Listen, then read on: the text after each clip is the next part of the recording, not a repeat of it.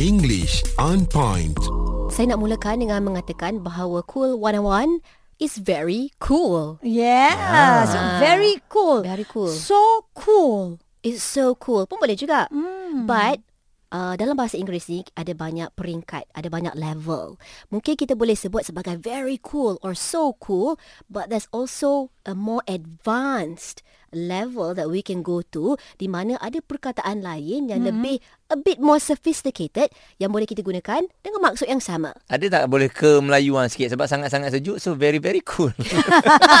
sangat tersangat terpaling Ah, kan terpaling, ah. Ah, Semua boleh. ada. Ah. tak salah bila Oh, kita tak salah. menggunakan perkataan very we always use it very or so untuk menandakan tahapnya yang lebih tinggi kan the degree is higher but there are also other words yang boleh diganti uh, untuk menggantikan very ini macam tadi very cool i can replace it with excellent or fabulous or remarkable okay another one okay very noisy this place is very noisy Uh-uh. eh. bising sangat um, very, tapi tak salah lah kalau nak Tak guna. salah, memang tak salah. But sometimes it's overly used. The word very or so kita gunakan terlampau banyak kali. Mm-hmm. Satu mungkin jadi kita jadi bosan or secondly mungkin kalau dalam essay tak dapat markah banyak betul. kan.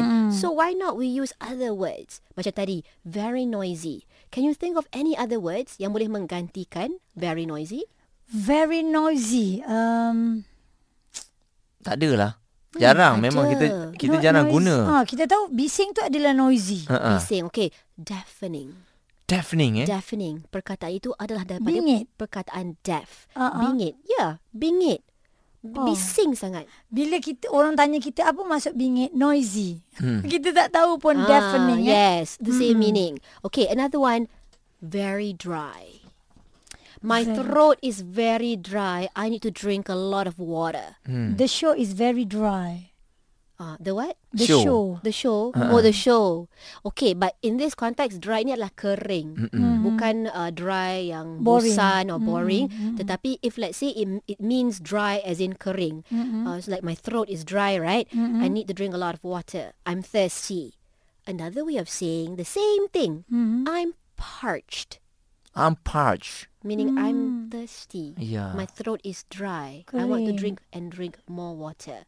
I'm parched. Nak Satu perkataan tu je. mengelakkan tu eh. Guna very Ah. tu eh. Mm. Sometimes to make it more sophisticated, kita simplify the sentence. Lagi pendek, lagi hebat sebenarnya kadang Betul. kadang-kadang. Ah. Tapi sebab kita ni kadang-kadang memikirkan dalam bahasa Melayu nak ditranslatekan dalam bahasa Inggeris tu jadi panjang. Hmm, kita Dia berfikir. pun pusing, Ah, pusing, benar, pusing benar. kan. It takes practice, don't worry. Lepas Ya. tu betul ke tidak kita nak cakap ni langsung tak dikeluarkan dari mulut. Simpan je lah dalam hati kan. Ah. Tapi satu lagi Hmm. kalau kita dengar orang selalu cakap very clever.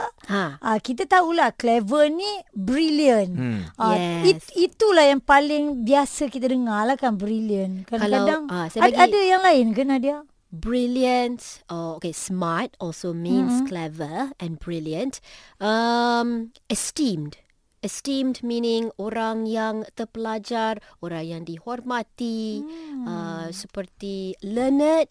Learned also means smart and brilliant. Um, so ada banyak perkataan yang kita boleh gunakan maksudnya sama. So we need to practice to widen our vocabulary.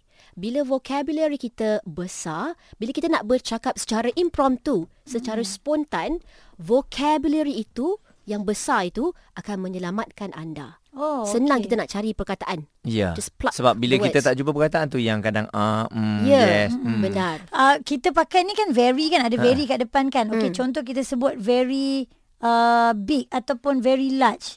Tapi uh, dia punya ganti yang lain kita boleh pakai huge. Tapi bolehkah kita sebut very huge?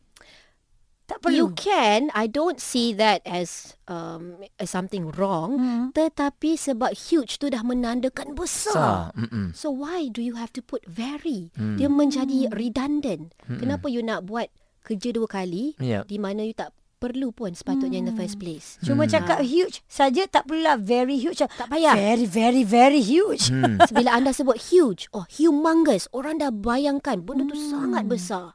Ha, another one if you're very happy. Hmm. Instead of saying I'm so happy, why not, Eh. Excited. I'm excited. I'm excited. I'm ecstatic. Mm-mm. I'm elated. Ada Ah, juga yang sebut I'm so excited. Boleh juga. Ah, Ha, maksudnya happy. So, always improve your English by adding more words to your vocabulary and thus adding more spice to your life. English on point.